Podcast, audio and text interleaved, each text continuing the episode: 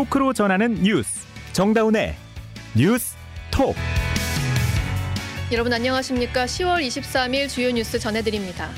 국민의힘 혁신위원장에 인요한 연세대 의대 교수가 임명됐습니다.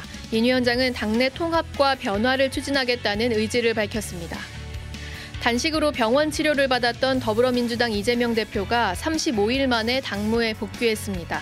이 대표는 민생을 강조하며 윤석열 대통령의 국정 쇄신을 요구했습니다. 카카오 창업자인 김범수 미래이니셔티브 센터장이 SM엔터테인먼트 시세 조종 의혹과 관련해 오늘 금융감독원에 출석해 조사를 받고 있습니다. 팔레스타인 가자 지구 안에서 사실상 첫 지상 교전이 벌어졌습니다. 이스라엘이 본격적으로 지상군을 투입할 가능성이 커지는 가운데 이번 전쟁의 전체 사망자는 6천 명 이상으로 늘었습니다. 마약 투약 의혹을 받았던 배우 이선균이 오늘 마약류 관리법 위반 혐의로 형사 입건됐습니다. 오늘 방송은 CBS 레인보우와 유튜브 노커 채널에서 화면으로도 보실 수 있습니다.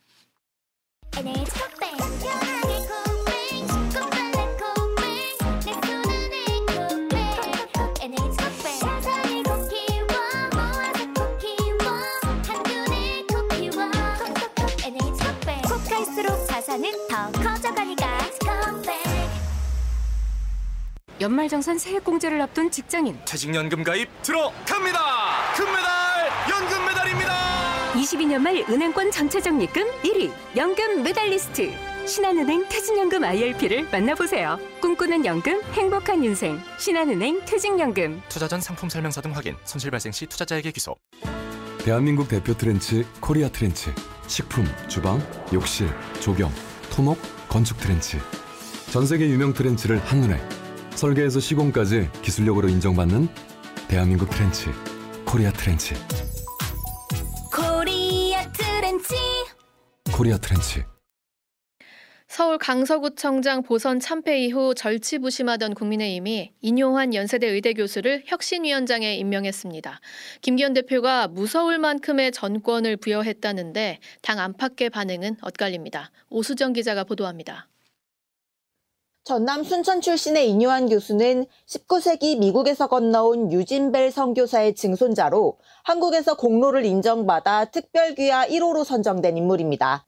박근혜 대통령 인수위원회에서 국민 대통합 부위원장을 지냈고 최근에는 국민의힘에서 인재영입 대상자로 거론되었습니다. 김기현 대표는 인 교수가 지역주의 해소와 국민 통합에 깊은 안목을 가지고 있다며 임명 이유를 설명했습니다. 정치 개혁 필요성에 깊이 공감하고 투철한 의지도 가지고 계신 만큼 우리 국민의힘을 보다 신뢰받는 정당으로 재탄생시키는데 인요한 교수님께서 최적의 처방을 내려주실 것으로 또 혁신위원회의 구성과 활동 범위, 안건 등의 전권을 부여하겠다며 힘을 실었습니다. 인 교수는 당내 통합과 변화를 추진하겠다는 의지를 내비쳤습니다. 또 이건희 회장님 말씀 중에 참 제가 깊이 생각한 게 와이프하고 아이만 빼고 다 바꿔야 된다. 많이 바꿔야, 바뀌어야 될 것 같아요. 국민통합과 관련된 인 교수의 상징성이 당에 도움이 될 것이란 기대가 나오지만 부족한 정치 경험에 파괴적인 혁신안을 도출할 수 있을지 우려 또한 제기됩니다. 결국 혁신위가 지도부 입김에서 벗어나 혁신적인 공천룰을 제시하느냐와 그 수용 여부에 따라 김기현 체제의 운명도 달렸다는 분석입니다. CBS 뉴스 오수정입니다. 더불어민주당 이재명 대표가 단식 투쟁 중 건강 악화로 병원에 실려간 지 35일 만에 당무에 복귀했습니다. 국회에 돌아와 낸 첫 목소리는 민생이었는데요. 당 내부적으로는 통합을 강조했습니다. 허지원 기자입니다. 35일 만에 당무에 복귀한 민주당 이재명 대표는 지팡이를 짚지 않고 미소 띈 얼굴로 국회에서 최고위원회의를 주재했습니다. 이 대표는 민생 악화로 정치의 역할이 더욱 중요해졌다며 윤석열 대통령이 내각 총사퇴를 각오하고 국정을 쇄신해야 한다고 요구했습니다. 논란이 됐던 체포동의안 가결파 의원들에 대한 징계에 대해서는 직접 선을 그었습니다. 이 대표입니다. 체포동의안 처리 과정의 일로 더 이상 왈가왈부하지 않기를 바랍니다. 그런 문제로 우리의 역량을 소진하고 시간을 보낼 만큼 현실이 녹록치가 않습니다. 정부 여당에 대해서는 날을 세우며 공세 수위를 끌어올렸습니다. 이 대표는 정부가 제출한 예산안을 전면 재검토해야 한다고 주장했고 어제 국민의힘 김기현 대표가 제안한 여야 대표 회동은 수용하지 않았습니다. 그러면서 윤석열 대통령과 함께 여야 대표 3자 회담을 하자며 맞섰습니다. 권칠승 수석 대변인입니다. 그래서 대통령이 직접 나서서 지금의 민생과 정치 복원을 위해서 어, 나서야 할 때다. 이렇게 보는 게 민주당의 기본적인 입장입니다. 이 대표는 앞으로 국정감사 상황을 점검하고 민생 현장을 찾으며 총선 기획단을 출범하는 등 총선 준비에 본격 착수할 예정입니다. CBS 뉴스 허지원입니다. 카카오 창업자인 김범수 미래이니셔티브 센터장이 오늘 SM엔터테인먼트 시세 조종 의혹과 관련해 금융감독원의 조사를 받고 있습니다. 이 윗선이 범죄 혐의에 연루되면 카카오의 중요한 사업 부문들까지도 영향을 받을 수 있는데요. 이 파장이 어디까지 미칠지 금융팀 박초롱 기자와 알아보겠습니다. 안녕하세요. 안녕하세요. 네, 오늘 김범수 센터장이 지금 출석해서 조사 받고 있는 건가요? 네, 지금 카카오 창업자인 김범수 미래 이니셔티브 센터장 금감원에 출석했습니다. 피해자 신분입니다. 네.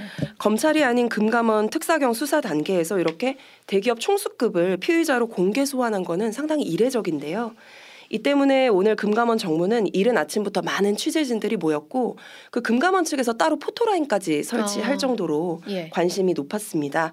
김 센터장은 오늘 아침 금감원에 도착해서 뭐 짤막한 입장만 남기고 입을 다물었습니다. 한번 들어보시죠. 국가 조작 혐의 인정하십니까? 카카오가 창사일이 최대 위기라는 말이 나오고 있는데 관련 아, 한. 말씀만 부탁드립니다. 한 말씀 해주시죠. 정실 조사에 임하겠습니다. 네, 금감원이 이날 김 센터장을 소환한 건 지금 혐의 상당 부분에 대해서 김 센터장이 개입했다는 정황 증거를 확보한 것 아니냐 이런 자신감의 표현으로도 보입니다. 네. 지난주에도 한번 전해드렸지만 이 SM 경영권 다툼은 저희가 올 초에도 굉장히 자세히 보도드린 적이 있었거든요. 네. 아주 핫한 뉴스였는데 파장이 시세 조정 여기까지 온 거예요. 그렇죠. 네, 이 혐의 내용을 좀 간략히 정리해 주시죠. 네, 하이브는 지난 2월 SM 경영권 확보를 위해서 SM 지분 25%에 해당하는 주식 595만여 주를 한 주당 12만 원에 사들이겠다면서 공개 매수를 진행을 했습니다. 네. 이게 공개 매수가 시작될 시점에 SM 주가가 한 11만 원 정도였으니까 뭐 하이브가 더 비싸게 사겠다고 이제 주주들에게 매력적인 제안을 한 것이죠. 예. 그런데 카카오가 어, 하이브가 공개 매수를 하겠다고 제시한 가격보다 SM 주식 가격을 더 비싸게 만들어서 방해를 했다. 음. 이게 지금 이번 의혹의 핵심 내용입니다. 네. 공개 매수 진행 기간 중에 SM 주가는 결국 급등을 해서 13만 원 선을 넘어섰고 그럼 결국 하이브는 SM 지분을 단 1%도 확보를 하지 못하고 공개 매수에 실패했습니다. 그리고 3월에 카카오가 나타나서 매수 가격 15만 원을 제시하면서 SM 주식 공개 매수에 나섰고 결국 최대 주주의 자리에 오르게 되죠. 예. 그런데 하이브는 결국 이런 의도적인 주가 부양 행위가 있었다. 그래서 자신들의 공개 매수가 실패를 했다고 주장을 하면서 금감원에 진정서를 냈고 금감원에서 장기간 조사를 이어온 결과 이번 카카오 핵심 인사들에 대한 구속 및 조사로 이어지게 된 겁니다. 네. 그 지금 조사가 상당 부분 좀 진행이 된 것으로 보이는데 앞서 지난 13일에 카카오의 핵심 인사들 그러니까 뭐 시세 조정 관여 의혹이 제기된 배재현 카카오 투자총괄 대표 등 3명에 대해서 자본시장법 위반 혐의로 구속영장이 신청이 됐었는데 이 중에서 배재현 대표만 19일 구속이 됐습니다.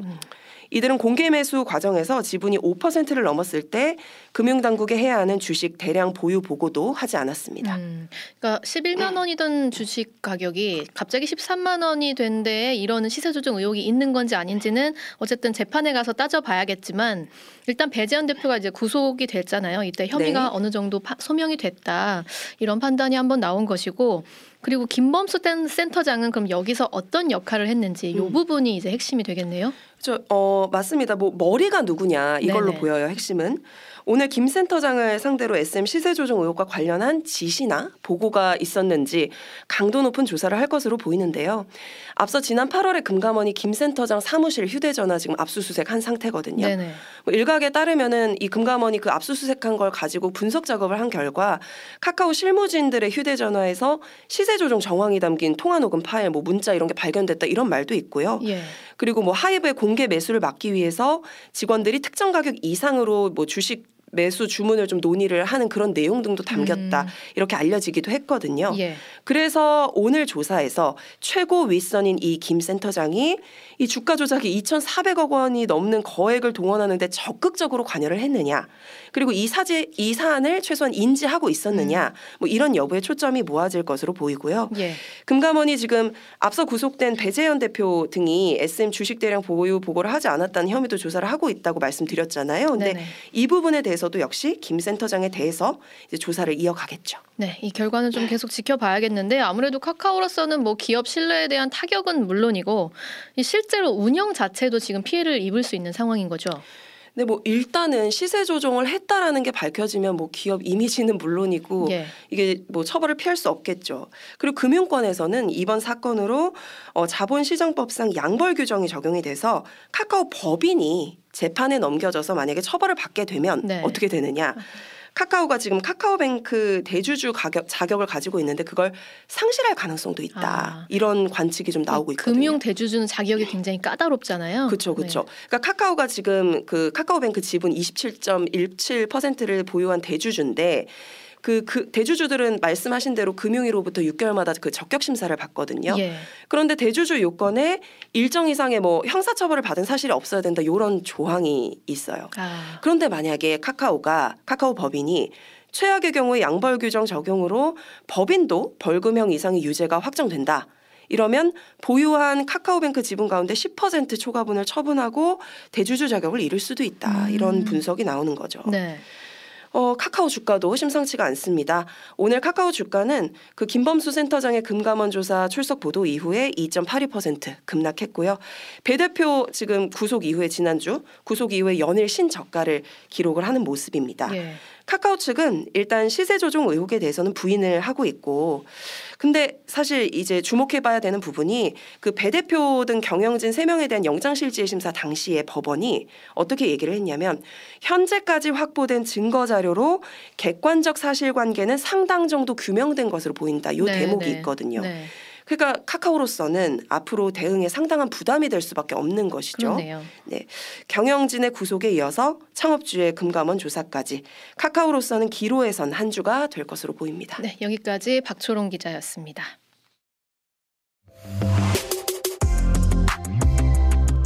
여러분은 지금 뉴스다운 뉴스 정다운의 뉴스톡을 듣고 계십니다. 국제사회 만류에도 불구하고 이스라엘이 연일 지상군 투입 의지를 강조하고 있습니다. 이스라엘이 다음 단계를 예고하며 공습을 강화하겠다고 밝힌 직후 가자지구 안에서 사실상 첫 지상 교전이 벌어졌습니다. 임미연 기자입니다. 미국은 인질 협상과 구호물자 진입 필요성을 들어 이스라엘의 지상전을 연기하라고 압박하고 있습니다. 영국과 프랑스 등 서방 6개국 정상들은 성명을 내고 이스라엘의 자기 방어권을 지지하지만 민간인 보호 등 인도주의 국제법을 준수해야 한다고 강조했습니다. 이스라엘은 그러나 다음 단계를 예고하며 공습을 강화하겠다고 밝혔습니다. 그리고 곧바로 가자 지구 안에서 양측의 무력 충돌이 빚어져 이스라엘 병사 한 명이 숨졌습니다. 다니엘 하가리 이스라엘군 대변인입니다. 작전 중 이스라엘 병사 한 명이 사망하고 세 명이 부상을 입었습니다. 이 같은 사실을 가족들에게 알렸습니다. 하마스 측 알카삼 여단도 매복을 통해 무장한 이스라엘 부대를 격퇴했다고 밝혔고 이스라엘 군은 무장 세력을 이스라엘 전차가 공격했다고 설명했습니다. CNN은 양측이 가자 지구 지상에서 벌인 첫 교전으로 보인다고 전했습니다. 이스라엘 군은 또 인질 수색과 테러 분자 사살을 위해서 지상 병력이 가자 지구에서 제한적인 작전을 수행했다고 밝혔습니다. 갈란트 이스라엘 국방장관은 지상 작전은 길게는 석 달까지 이어질 수 있으며 목표는 하마스 괴멸이라고 주장했습니다. 전쟁이 보름을 넘기면서 지금까지 가자 지구 4,600명, 이스라엘 1,400명 등 6,000명이 넘게 숨졌고 특히 가자 지구 사망자의 40%는 어린이로 나타났습니다. CBS 뉴스 임미연입니다. 오늘 육군본부에 대한 국정감사에서는 육군사관학교의 홍범도 장군 흉상 철거를 둘러싸고 여야가 공방을 벌였습니다. 육군 참모총장은 독립영웅의 흉상을 설치한 것이 대적관을 일정 부분 흐리게 한 요인이라고 발언하면서 야당의 질타를 받기도 했습니다. 김영준 기자가 보도합니다. 오늘 충남 계룡대에서 열린 육군 국정감사에서는 얼마 전 논란이 됐던 육군 사관학교의 홍범도 장군 흉상 문제가 집중적으로 거론됐습니다. 여야 의원들 대다수는 감사에 출석한 박정환 육군 참모총장에게 관련 사항을 물었고 박 총장은 흉상 철거 정당성을 주장했습니다. 윤우덕, 정성호 등 더불어민주당 의원들은 윤석열 대통령이 민생을 강조한 점을 언급하며 흉상 이전 반대 응답이 60% 남지심을 근거로 계획을 중단하라고 요구했습니다. 박정환 육군참모총장은 대적관을 들어 반박했습니다. 사실 이 대적관 확립이나 또 육사의 정체성을 세우는 것이 앞서 말씀드린 의원님께서 말씀하신 민생에도 포함이 되는 내용이다 말씀드리고 지금까지 왜 이런 육사에 왜 이런 논쟁이 없었냐고 지금 말씀하셨는데 예를 들면 육사의 안중근 장군님의 동상이 있습니다. 그것에 대해서는 그 누구도 한 번도 논의된 적이 없습니다. 홍봉대 동상님이기 때문에 문제가 된 것이죠. 이 과정에서 박 총장은 독립영웅 흉상 설치가 대적관을 흐리게 했냐고 보느냐는 안규백 의원 질문에 일정 부분 흐리게 한 요인이라고 생각한다며 육사의 설립 취지와 목적은 광복운동, 항일운동 학교가 아니라고 대답했다가 정신 차리라는 질타를 받기도 했습니다. 반면 성일종, 이현승 등 국민의힘 의원들은 홍범도 장군의 소련 공산당 가입 이력 등을 문제 삼으며 2018년 당시 문재인 정부가 흉상 설치 과정에 개입했다고 육사 측 입장을 옹호했습니다. 박 총장도 당시 흉상이 급하게 설치된 것은 맞다며 사실상 여당 입장에 동의했는데 지난주 육사가 독립전쟁 영웅실 철거에도 착수하면서 이른바 이념 논쟁은 더욱 격화될 전망입니다. CBS 뉴스 김영준입니다. 경기도에 대한 국정감사에서는 서울 양평 고속도로 특혜 의혹이 주요 쟁점이 됐습니다. 김동연 경기지사는 노선안이 갑자기 틀어진 것을 두고 소가 웃을 일이라는 비, 비위를, 비유를 하며 비판의 수위를 높였는데요. 여당은 이런 김 지사의 행보가 정치적이라고 지적했습니다. 박창주 기자의 보도입니다. 이런 표현까지 쓰니까 어떨지 모르지만 소가 웃을 일입니다. 오늘 경기도 국정감사에서 김동연 지사는 양평고속도로 노선안이 용역사 주도로 틀어진 데 대한 정의당 심상정 의원의 문제 제기에 공감을 표했습니다. 그게 만약에 맞다면 이거는 뭐 거의 용역사의 국정농단이라고 볼 수 있죠. 그렇습니다. 네. 본래 사업 목적인 춘천고속도로 정체 해소를 위한 양평 춘천선의 연결 가능성이 배제된 것을 두고는 장래축과 연결 계획이 없는 지선이라는 게 존재할 수 있습니까? 존재할 수 없고 국토부의 그 같은 입장은 저는 손바닥으로 하늘 가리기라고 생각. 대통령 처가 특혜 의혹에 휩싸인 양평고속도로 사업 관련 의문들에 대해 김 지사가 비유법으로 날을 세운 겁니다. 노선 원안과 변경안의 경제성 분석과 관련 신뢰성에 의문이 큰 만큼 경기도의 자체 분석을 약속하기도 했습니다. 로 데이터가 있다면 저희가 분석을 하겠습니다. 다만 어, 이 문제가 경제성 분석 문제로 또 쏠릴까봐 저는 조금 걱정입니다. 다만 의혹의 본질은 경제성 차이가 아닌 사업 방향이 급 변경한 데 있다는 게 김 지사의 판단입니다. 이처럼 김 지사가 의혹에 적극 목소리를 보탠 데 대해 여당인 국민의힘 의원들은 정치적인 것 아니냐며 강하게 몰아붙이기도 했습니다. 국민의힘 엄태영 의원입니다. 유독 적극적인 행보를 보이셨습니다. 교묘하게 국민들을 현혹하고 야당이 제기하는 의혹에 힘을 싣는 예, 그런 언행을 하셨다고 생각합니다. CBS 뉴스 박창주입니다. 마약 투약 의혹을 받았던 배우 이선균이 오늘 마약류 관리법 위반 혐의로 형사 입건됐습니다. 자세한 내용 주영민 기자가 보도합니다. 인천경찰청 마약범죄 수사계는 마약류 관리법 위반 혐의로 배우 이선균 씨를 입건했습니다. 경찰은 또 같은 혐의로 서울 강남 모 유흥업소 여직원 A씨를 구속하고 B씨를 불구속 입건했습니다. 이들은 올해 서울 모처에서 마약류를 투약한 혐의를 받고 있습니다. 경찰은 그동안 이 씨를 비롯해 재벌가 3세, 유명 인플루언서 등 8명을 입건 전 조사 대상자로 보고 내사를 벌여왔습니다. 경찰은 피의자로 신분이 바뀐 이 씨를 조만간 소환 조사하는 한편 나머지 내사자 5명이 수사 대상자인지 파악할 방침입니다. 한편 앞서 이 씨는 마약 투약 의혹과 관련해 공갈 협박을 당해 수억 원을 뜯겼다며 검찰에 두 명을 고소했는데 이번에 구속된 종업원 A씨가 피고소인 가운데 한 명인 것으로 확인됐습니다. 경찰은 이 씨가 고소한 사건도 검찰로부터 넘겨받아 수사할 계획입니다. CBS 뉴스 주영민입니다. 이 시각 보도국입니다. 더불어민주당 김영호 의원은 김승희 전 대통령 비서실 의전비서관 자녀의 학교 폭력 의혹과 관련해 국정감사에서 폭로하기 전 대통령실에서 이미 알고 있었다고 주장했습니다.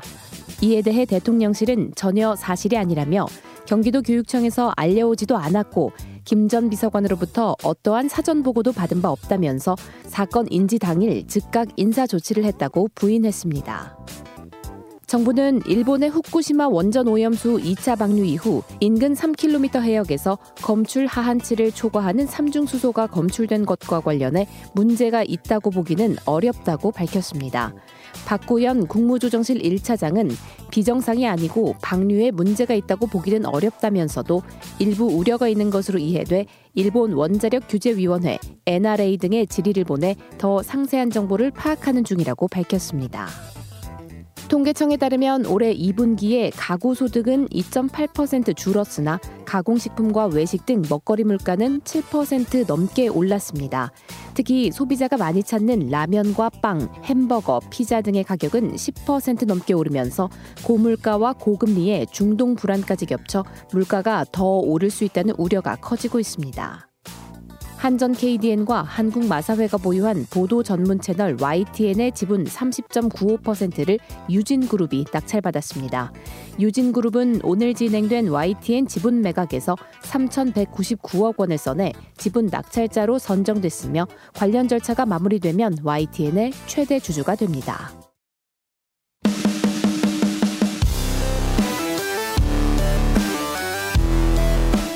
온라인 핫 이슈를 짚어봅니다. Attention 뉴스. Attention 뉴스 김동빈 기자 어서 오세요. 네 안녕하세요. 네, 첫 번째 소식 뭔가요? 예, 첫 번째 소식은 여론조사 업체들의 자정 선언입니다. 네. 그 한국갤럽 등 국내 여론조사 업체 34곳이 가입한 한국조사협회가 어제 정치 선거 여론조사를 할 때는 자동 응답 서비스 ARS라고 하죠. 예. 요거를 없애고 조사원이 진행하는 전화 면접 조사만 시행한다 이렇게 밝혔습니다. 네. 그이 여론조사 업체들이 자체적으로 전화 여론조사 기준을 마련한 건 이번이 처음인데요. 이날 발표한 정치선거 전화 여론조사 기준은 이미 지난 21일부터 넥스트 리서치, 리, 리서치 앤 리서치, 엠, 엠브레인 퍼블릭, 한국 리서치 등이 발표하는 대통령 국정 지지도, 정당 지지율 등에 이미 적용되고 있습니다. 네. 협회는 전화 면접 조사와 ARS의 혼용도 허용하지 않겠다 이렇게 밝혔는데요. 네. 녹음된 목소리나 기계음을 이용하는 ARS는 과학적이지도 않고 장난 답변을 촉발할 우려도 있다 이렇게 지, 이런 지적입니다. 또 34개 여론조사 업체는 앞으로 전국 단위 전화 면접 조사를 할 때는 중앙 선거 여론조사 심의위원회 선거 여론조사 기준상의 응답률을 휴대전화 가상번호를 이용할 경우 최소 10% 이상 전화번호 이미 결 이미 결, 걸기 그러니까 RDD 방식이라고 하는데요. 이걸 이용할 경우에는 최소 7% 이상을 달성해야 한다 이렇게 또 정했는데요. 네. 이는 뭐 지금 정치권에서 선거 여론조사 난립을 막기 위해 응답률 5% 미만 조선은 공표를 금지하는 선거법 개정안을 논의 중인데 이런 상황에서 업체들이 스스로 두 배 높은 기준을 만든 음. 것이어서 상당한 의미가 있다 이렇게 이런 분석도 나옵니다. 네, 네. 최근 값싼 선거 여론조사가 남발되면서 이제 가까이는 응답자들이 불만이 유발됐잖아요. 네네. 너무 전화가 많이 오니까 맞습니다. 나아가서 여론조사에 대한 객관성과 신뢰성을 저하시, 저하, 저하시킬 수도 있다 이런 지적도 나왔는데 네. 일부에서는 이렇게 남용되는 여론조사가 선거 전까지 동원된다 이런 지적도 나왔습니다. 음. 그래서 이 들의 자정 선언은 이러한 심각한 상황에서 나온 고육지책인 셈인데요. 네. 또 여론 여론조사 업체들은 소수점 이하 조사 결과는 더는 쓰지 않고 반올림해서 정수로만 표기하기도 표, 기하기로 했어요. 이거는 소수점 이하는 사실 여론조사에서는 별 의미가 없잖아요. 뭐 오차 범위 아니니까. 그래서 정확한 수치인 듯 착시를 불러일으킬 수 있다 이런 음. 이유에서 좀 이제 오, 반올림에서 정수로 만 표기하기로 했습니다. 네. 이제 총선이 얼마 앞, 다, 이제 다가오고 있는데요. 앞으로 좋은 여론 조사를 찾아서 판단의 지표로 삼으시길 바라겠습니다. 그러게요. 이제 좀 신뢰할 수 있는 네, 수치가 좀 나올지 한번 네. 봐야겠습니다. 다음 소식 볼까요? 예, 다음 소식은 한국에서는 못 보는 이태원 참사 다큐멘터리입니다. 네. 그 이태원 참사를 다룬 미국 다큐멘터리 크러쉬가 공개가 됐습니다. 그런데 정작 사고가 발생한 한국에서는 예고편조차 장면조차 볼 수 없어서 논란입니다.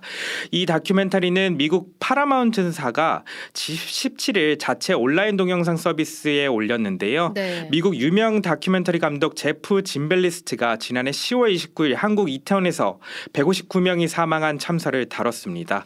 이 동영상은 이태원에 담긴 즐거운 할로윈의 분위기부터 참사 당시의 현장, 경찰 신고 녹취, 구조대원 인터뷰 등으로 구성돼 있습니다. 네. 그런데 현재 한국에서는 이 다큐멘터리를 볼 수 없다고 해요. 어. 미국 상영만을 조건으로 계약한 다큐멘터리여서 다른 국가에서는 볼 수 없다는 이유인데요. 다만 해당 다큐멘터리 제작사가 한국의 다른 OTT 채널과 공급 계약을 맺을 경우에는 한국에서도 볼 수 있다고 합니다. 네, 우리나라에서도 좀 볼 수 있는 길이 열렸으면 좋겠네요. 네. 네, 여기까지 김동빈 기자였습니다. 이어서 날씨 전해드립니다. 이수경 기상 리포터. 네, 오늘 완연한 가을 날씨 속에 일교차가 커지면서 전국의 낮 기온은 20도 안팎을 보였습니다. 이번 한 주간 큰 추위 소식은 없는 가운데 낮과 밤의 기온차 큰 날씨가 이어지면서 건강 관리에 유의하셔야겠는데요. 서리가 내리는 시기인 절기상 상강인 내일은 아침 기온은 오늘보다 높고 낮 기온은 오늘보다 약간 낮겠습니다. 서울의 경우 내일 아침 최저 기온 12도, 한낮 기온은 19도에 머물겠는데요. 그 밖의 지역 내일 아침 기온은 7도에서 15도의 분포로 쌀쌀하게 시작하겠습니다. 하지만 내일 낮 기온은 18도에서 22도의 분포로 중부지방은 오늘보다 선선하지만 남부지방은 오늘과 비슷한 기온이 예상됩니다. 동해안을 중심으로 건조특보가 내려진 가운데 내일은 수도권과 강원 영서, 충청 북부에 가끔씩 비가 내리겠는데요. 예상되는 비의 양은 5에서 10mm 정도로 많지 않겠습니다. 경기 북부와 충남 서해안은 모레 새벽까지 비가 이어지는 곳이 있겠는데요.